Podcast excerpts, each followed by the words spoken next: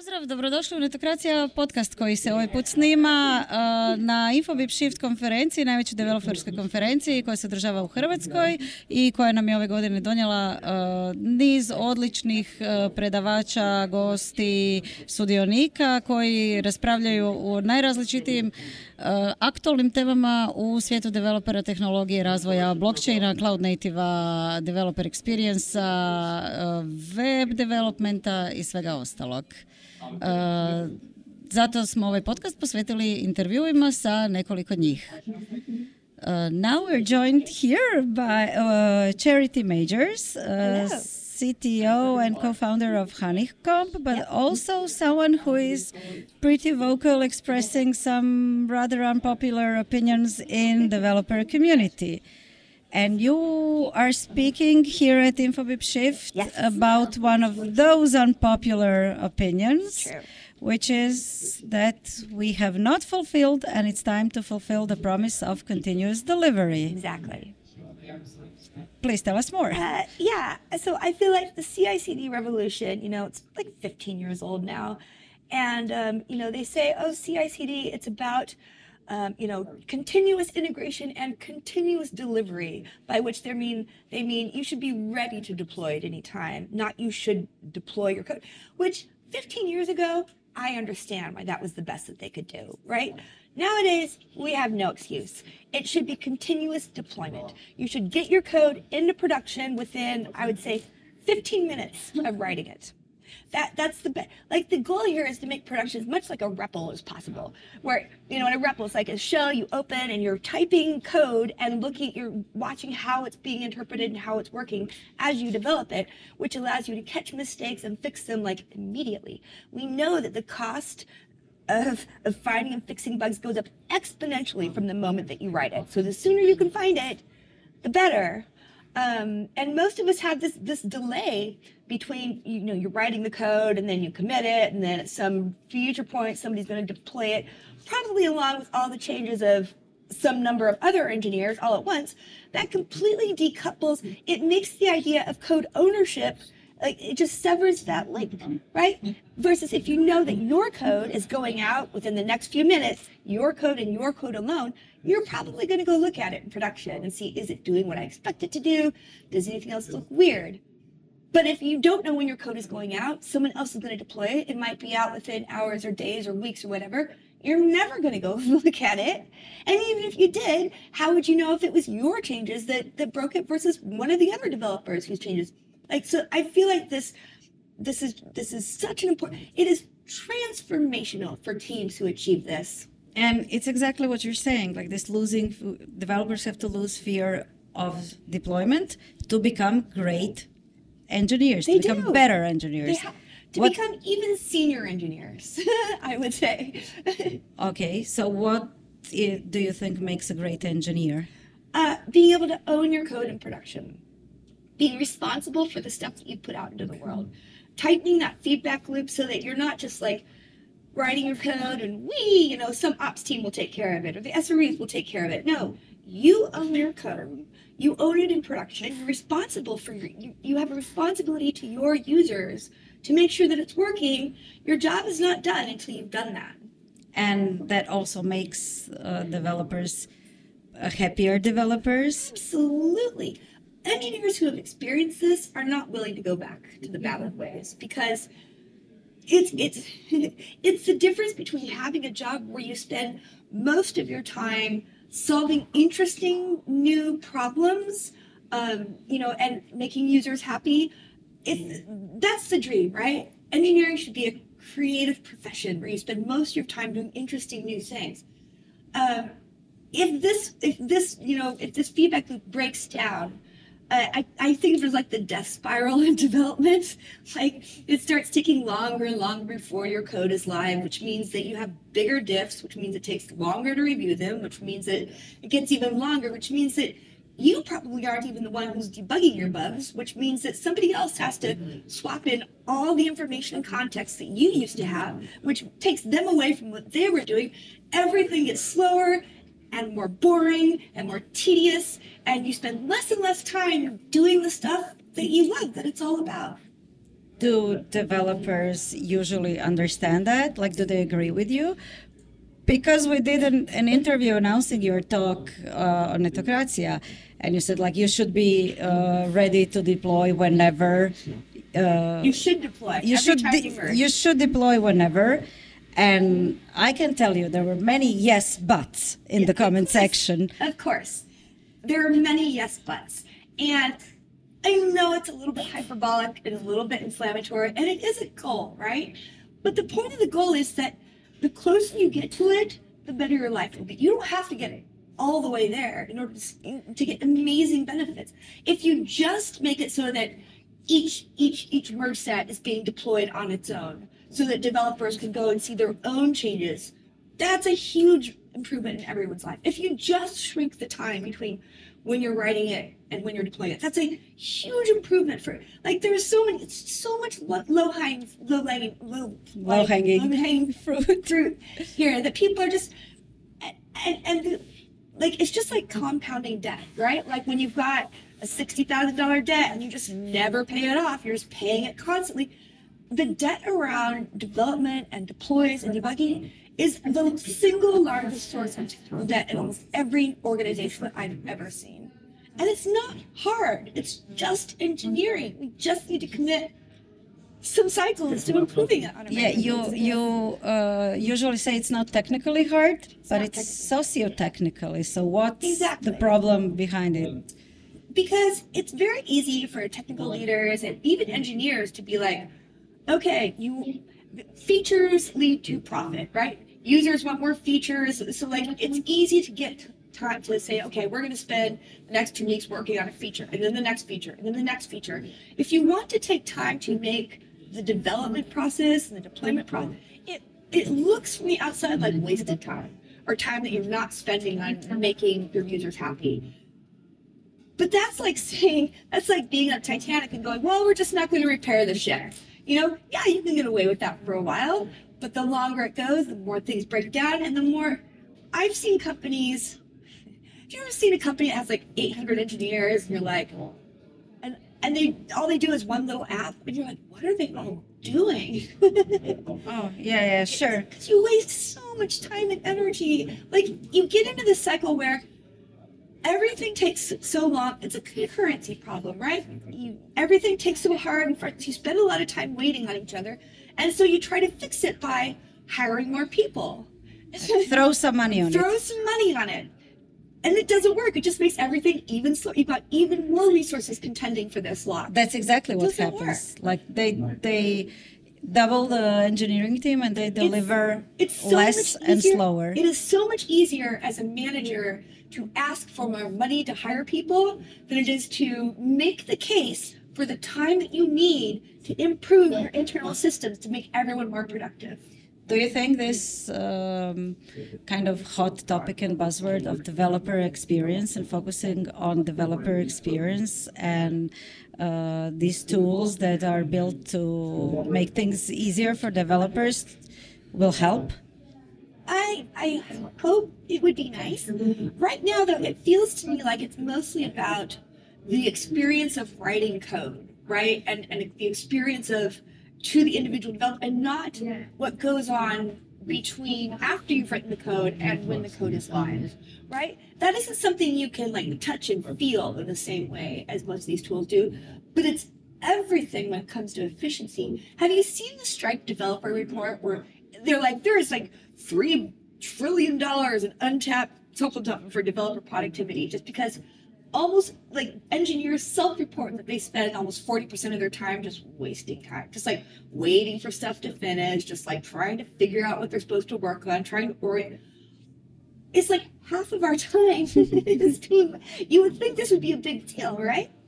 No i have a lot more hope for i think that the, the current generation of for a long time people thought you know engineering managers maybe didn't need to be all that technical or they thought it's, it's like two sides.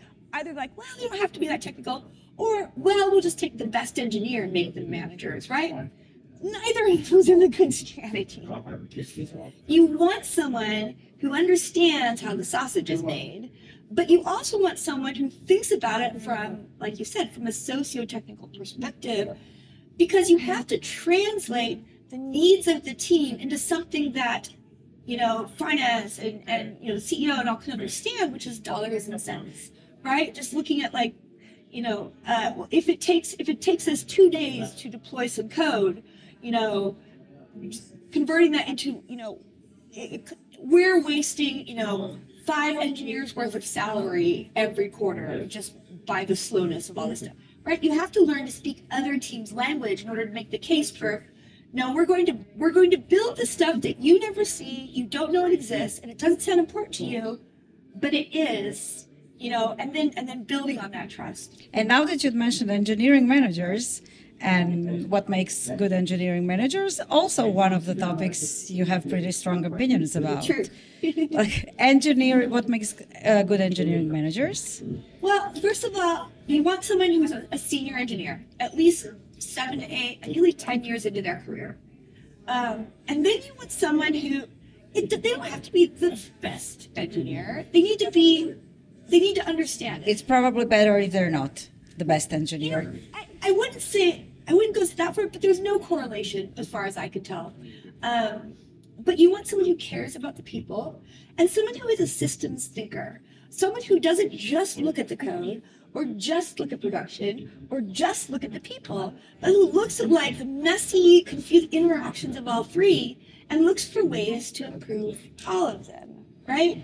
Like the deploy process is such a powerful touch point because it touches on all three um, and when you improve it, it makes everyone's jobs easier. It makes everything faster, right? You want someone who cares about those things. You want someone who um, who is ready for a different challenge. Someone who understands though that it's not a promotion. I feel very strongly management is not a promotion. It's a change of career.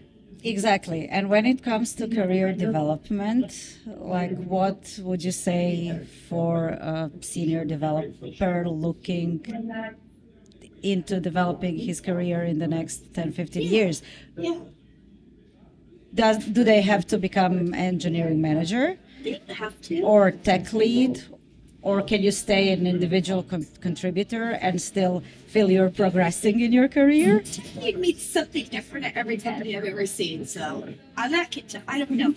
I I will say I think the best senior technologists that I've ever worked with have been engineers who are are never more than three, maybe five years away from writing code themselves. But they've also done stints as managers. There are skills that you can develop as a manager that make you a better engineer, make you a more effective leader. Um, there, there are also ways to develop those skills without formally being an engineering manager, right? yeah but you have to intentionally You seek to have deve- to- develop them Yeah. and that's not what developers often do No, it's not. So we asked everyone if they're interested in management. I think a really important part of this is sort of demystifying it and making it less seem like, oh, someday I might be tapped by the management fee. Dear God, will they give it to you? Right? Like it's not. It's not that serious. It's not that fancy. It's just a skill set. And if you're interested in building that skill set, there's a lot of ways you can start to build those skills without. You can kind of taste see if you really enjoy it. You can you can you can start uh, taking over like hiring and recruiting, learn to onboard new engineers, um, look at uh, mentorship, take on an intern or two. If you enjoy that, you can um, you can start to like pay attention to the socio like suggest ways to improve inner workings of you know the team, the the process. Um, you can you can even you can do things like um, when the manager goes on parental leave for a couple months, take over for them. Learn to run a meeting. Every senior contributor should know how to run a good meeting, right? These are skills that you can you can absolutely build on. and also uh, something we have to work on this notion that you can try like get a taste of what management looks Yeah. like get back without feeling as you failed Yes, yes. If, this is this is why I think it's so important to remember that management is not a promotion because if that's true, then going back to engineering is not a demotion, and you don't have to feel bad about yourself. You don't have to feel anything other than, yeah, I tried it. It was hard. It was fun. I learned a lot, but it's not for me. At least not right now. So, what would you say, like, just to wrap this up, from your personal experience as someone who has been an engineer, a team lead, a manager, and now CTO? Like, what what were your learnings? Uh, 30 seconds or less, right? Uh, I don't know. It's um, I think the main thing that I learned, which is I'm writing an article literally right now about this, which I just said the best. I feel like when we're engineers, we're all starting out, we, we have this sort of, it's just like the people above us, they're mysterious. You're, you're just like, they must be so much more greater than me, or their job must be so different or so hard, whatever. Uh, or or they must have so much freedom and latitude. Like I feel so many constraints, and they're up there, they get to call the shots. It's just not true. Every every level has its own constraints, your own set of like uh, constituents. You know, you have to balance the needs of all these different people and teams that they owe things to. You're never liberated to do whatever you want and I don't know. I feel like some of the best engineers are have been managers and they get back and they realize that. So they have a lot of empathy for their managers and they just become these amazing contributors because they've done management, they're back to engineering, and they have this way. You ask them my mornings, right? I just feel like everybody should try out a lot of stuff. Great. That's a great closing line. Thank you so much.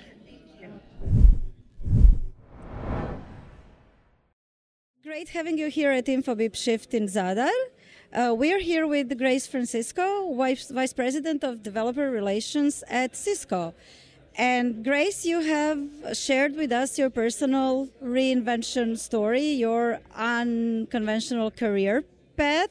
So, can you please tell us a bit more on that? Sure. I mean, I guess the, the summary of my talk is sort of reflecting on the very non traditional path I took in my career. Um, we're often taught that career paths are supposed to be very linear. You start in a company and you're in a junior role and you move up the ladder. And for some people, that's perfectly fine. Um, but for some of us, like myself, um, especially not knowing what I really wanted to do in my career, it took some exploring and some sort of zigzaggy motions in my career to really get to a place where I felt I could really add a ton of value and continue to learn and also give back to others. And so, you know, that didn't create the linear path, even though uh, my opener introduction of myself looks that way. It looks very beautiful because my team makes this linear path of all the great companies I worked for. The experience of it was very um, zigzaggy. And for some people, they're afraid of that. There's fear in following non traditional routes, but actually, you know, life is short. I love that I've had an adventure in my career. I think that that's one of the best things of sort of this accidental path that I've taken in my career. So you actually started working in tech, uh, in tech support. Then you self-taught yourself to code, and then you really, you really uh, switched many roles, niches, industries. You worked as a sales engineer, then uh, you were engineering manager.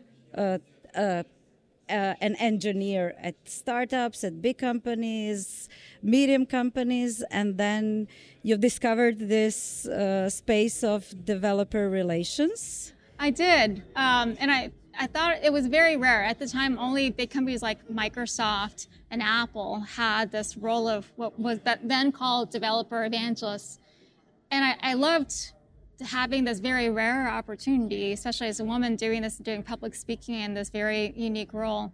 Um, but it was also kind of amusing sometimes because I would, you know, go travel and people would ask me, what, what do you do? And I would have to, you know, tell them developer evangelist. And, you know, they would have this look and I would say, no, no, it's okay not the Bible kind. Oh. this is a different kind of evangelist. These days, most of us call them developer advocates. So my team, we call them developer advocates. And it was very amusing when this shift happened from developer evangelists to developer advocates because I was at Atlassian at the time. Atlassian is an Australian-based company.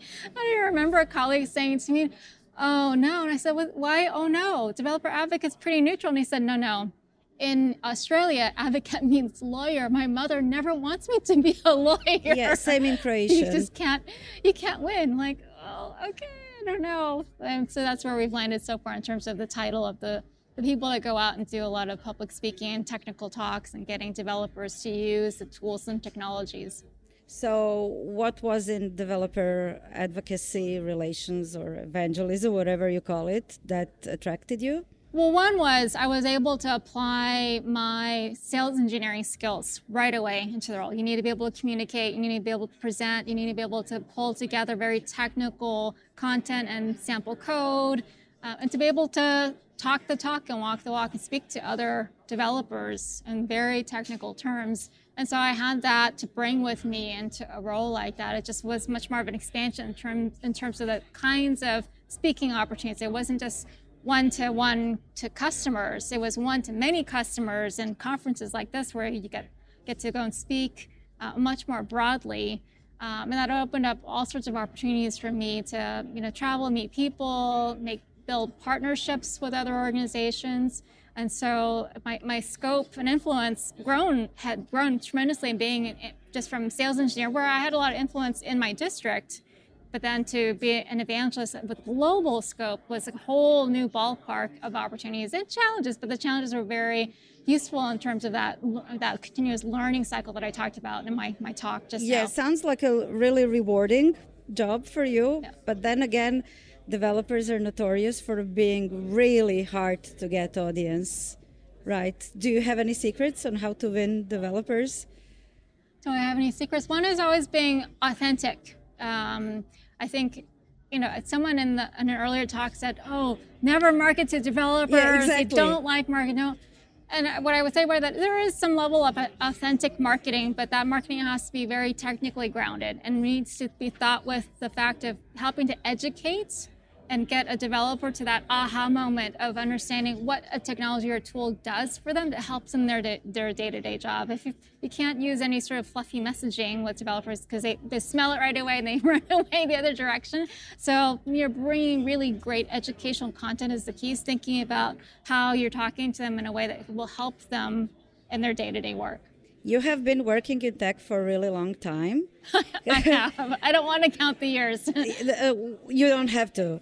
But I, I want to ask you, as a woman in tech, what has changed and what hasn't since you've started? Oh. I mean, you oh. mentioned in your talk that when you had kids, people would ask you uh, when, when are you going to quit your job? Yes.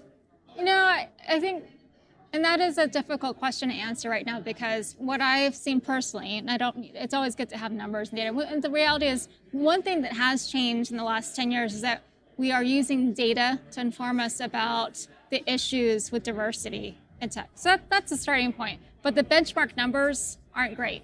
Like where we sit in terms of women in tech is still low. In fact, in some comparisons, it's lower than what the numbers were for women in tech in the 80s. Now that's sad because then back then it was, you know, mid 20s, 20%. Now it's like in the upper teens. So we're still working our way back up to what we were in the 80s. And that, that's an unfortunate situation. But we're using data, we're trying to run programs. People are, it's now top of mind for most companies. Before it was, you were lucky if your company even thought about diversity, that thought about how to help women, thought about the fact that most women in tech and, and science fields in general, there's a huge drop off mid career almost 50% of women drop off mid-career. And i think it goes back to this experience that i have when i was starting to have children which is that lack of cultural and work support around being a working woman and having a child for the first time. It's daunting. It's scary. And if you don't have a support network around you to help you understand how to balance things out what time to use to recover what time to use to enjoy this very precious time with your baby um, you know, many many women will just opt to just quit because that's also back to the what people do because it's the comfortable route that everyone else does. That is what that's the norm for a lot of people, and we need to also make it a norm to make it a choice if they do want to actually go back to work. Um, there have been famous tech executives who went back to work right away after having a baby and they were villainized. And we shouldn't do that. It's a personal choice whether you go to back to work right away or you go back to work after a student leave or you go back to work after several years. Those are all personal choices that we should all be supportive of and not villainize someone for making one choice over another. Uh, let's uh, finish on this thought I love, like choosing unconventional career paths, yeah. whatever you choose. It's good if it makes you happy. Mm-hmm. Would that be your kind of overarching career advice for both women in tech and tech people in general? Yes, with the caveat that, and it was interesting to see one of the first speakers today talk about how um, you know, people want to quit a job and work for themselves because they think that's easier. But actually, the reality, he painted a, a good picture of like what the reality is of working for yourself and having a, a startup. In every job, whether you're the founder of the company or you're working for someone else, there's a tax that you pay. There's work that you're not going to necessarily like to do, but it's part of the job. And then there are the bits and pieces that attract you to do the work to begin with. And hopefully those are the things that every day, despite the challenges of the, the taxes that you have to pay. I'll give you an example. Expense reports aren't fun. Reporting isn't fun for most people, but it's part of the job.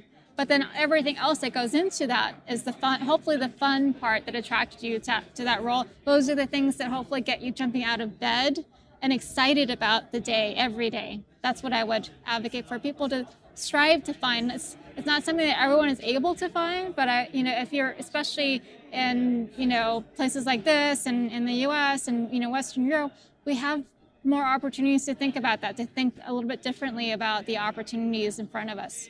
Yeah, that's great. Yeah, that's a really nice message, and also I love how you. Are uh, example of that, like you worked as a sales engineer, which would probably some engineers would look down on, and then you discovered uh, developer relations and that's what that's where you find your uh, true place. Yeah, thank you so much. Yeah, you're welcome. Thanks for having me. So, hi, we're here with uh, Sven from Manfred, uh, who just had a pr- presentation about how to be an effective developer uh, and how to work smarter, not harder. So, Sven, please tell us how to become uh, a developer who works smarter, not harder. Um, I mean, yeah, that was the, the, talk, and the talk was 30 minutes. I could repeat the talk now, um, but just essentially um, build the stuff that your users really need and that makes moves moves them forward. Um, concentrate on on solving problems for your for your users and uh, I mean, a lot of developers are sometimes in love with the technology, which is great. I love that. I also love technology, but at the end, it's all about like solving problems for our users. Yeah, we hear hear that often. Like developers uh, are keen to falling for the new shiny tech and a new front end framework, as you said it. Uh, or e- uh, optimizing for the performance metrics uh, which uh, ultimately customers don't care about your performance uh, metrics. How do you get rid of that? Is it just experience? You become more senior, or I think, or you burn out. so how do you get rid of that? Uh, good question. I think it's it's it's just like being interested. I mean, of course, you need to learn new technologies because our industry is moving so fast uh, that you just like want to keep up with what's going on. But that doesn't necessarily mean that you have to use all these new shiny shiny things. They look shiny, and they probably uh, you can with some technologies remove a bunch of code lines of code. Uh, with others, they are maybe uh, easier to work with, but at the end, it's all about just like what you create for your for your customers. A friend of mine who who just like said called this, we work with we prefer to work with boring technologies, which sounds horrible at first stage, but then at the same time, these technologies are maybe boring, but you find developers also that can use those technologies and that they will probably stay for the next five, six years. So you can uh, maintain that, still maintain that code, and you don't have to learn all the time something new. Yeah, to be more precise, like how to get rid of that feeling that your code is the most important thing in the world. Like you have to write the best code, and that's the most important thing. Yeah, I mean, I, am for, for a long time I was a developer too, and I, I, I love to write great code. And yeah, okay, so you've been in the industry for quite some time. Yeah. So how did the industry and how did you evolve? Yeah, so I, I started with being a software developer around 2000, um, my first job. Um, did some embedded software with C at that time, uh, moved on to Java and loved Java and, and all the things. So, um, and, but I, I moved on and also the technology moved on. And sometimes uh, I want to learn something new and bring that into the team because I knew that this this helps. But then also sometimes the the uh, the task demanded that we have to just like use use something new. Um, so it's it's just like keep constantly up with what's out there, um, and just like read some blogs, uh, listen to some podcasts. That's what I'm doing just to know what's out there. And that doesn't necessarily mean that you always have to deeply understand the technology underneath for the first thing, but just like how, how does it uh, impact my our developer experience and how does it help us to solve problems and that's fine fine too um, just to, to learn something new just like learn new programming language and see like if that makes you more effective. That doesn't mean that you have to use that programming language because obviously like putting a programming language, new programming language in your code base just like requires a lot of the whole team to learn that and that is not very smart to do. Uh, it should be just like a really hard uh, decision to do these things. You also mentioned this stereotype type of a great uh, developer as someone who you know stays awake through the night, fixes all bugs, cannot go to sleep until everything is great. And you mentioned like that's not sustainable.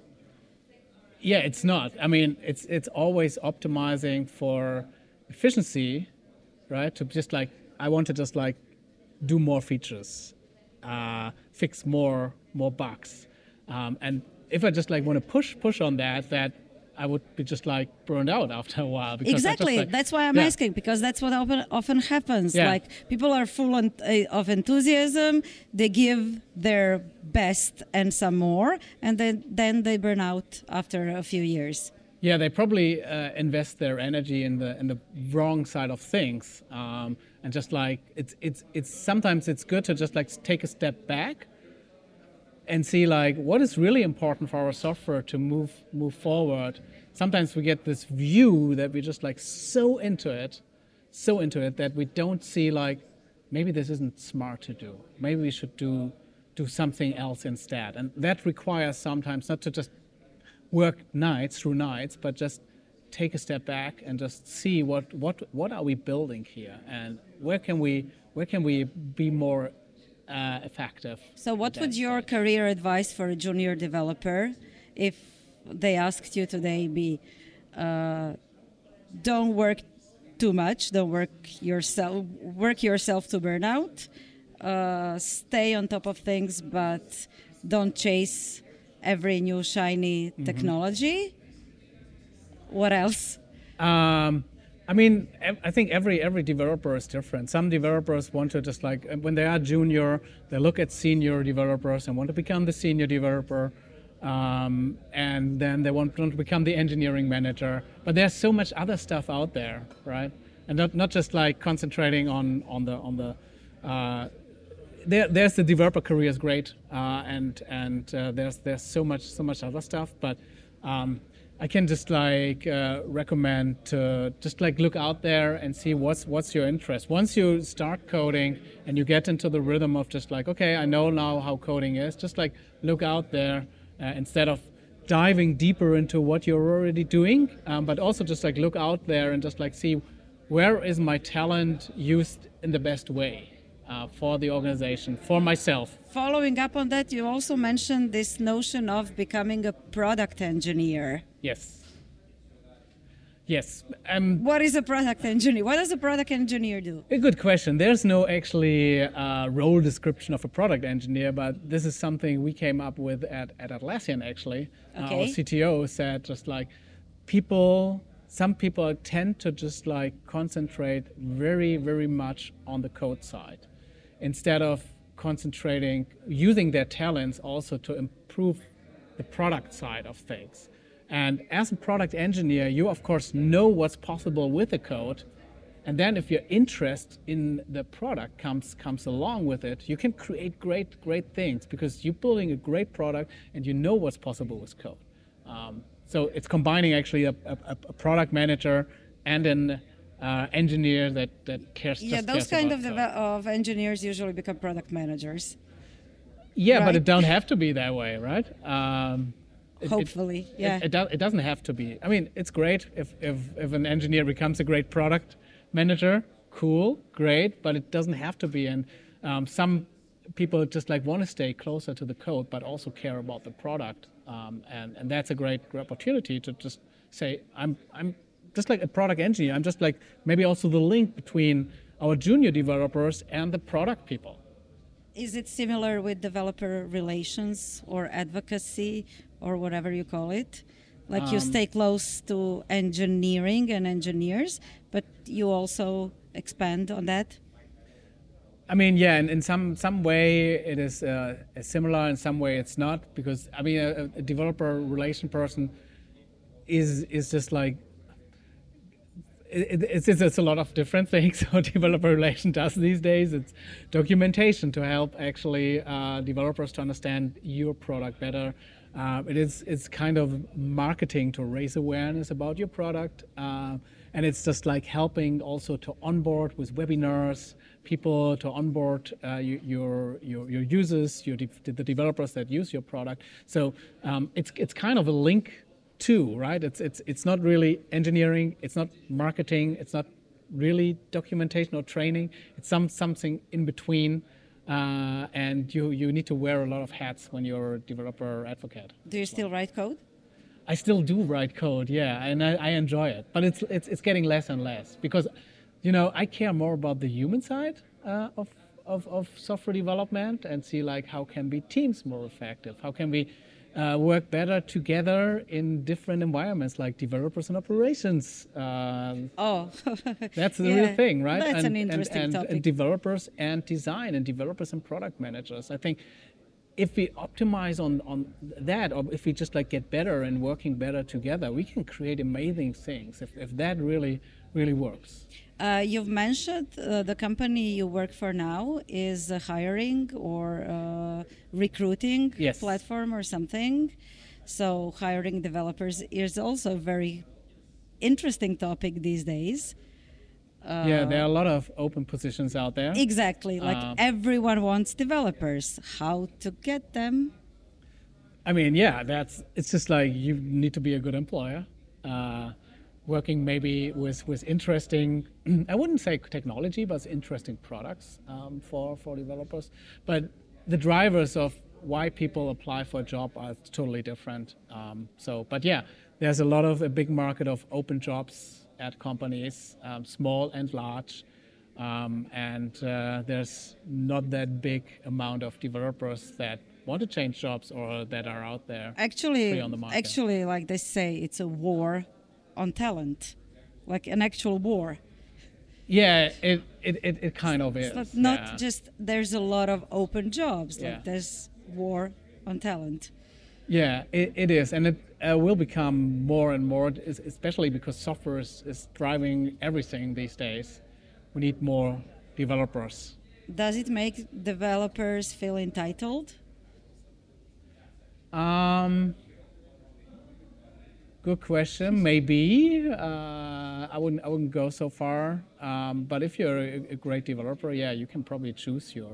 And since since we started this interview with the career advice, so if you were uh, looking for a job now as a junior or mid developer, what would your your criteria be? My personal criteria. Personal Yeah. or like just like Yeah, if I said, someone like- if someone asked you, hey, there are these ten companies, they all want me to come work for them. How do Mm-hmm. I choose? every everyone is different. Some some want to work for larger companies, some want to work for smaller companies. Um, that has both advantages. Uh, some people are looking for salaries, how high the salary is. Uh, so there's so many different drivers. Uh, I would just like look at. For me, the, the, the culture of the company is important to see like uh, how are they treating their people. Um, will I work on something interesting, which I can just like get up every day and be excited about, like, um, and not just go to work and say, oh yeah, I need to just like finish that job. Um, something that excites me, that drives me forward, where I can learn something, um, something new. Um, so this would be my things that I would look for for a job, and I think like could be also for for junior developers interesting to just like look at these these things. Great. Thank you so much. Thank you.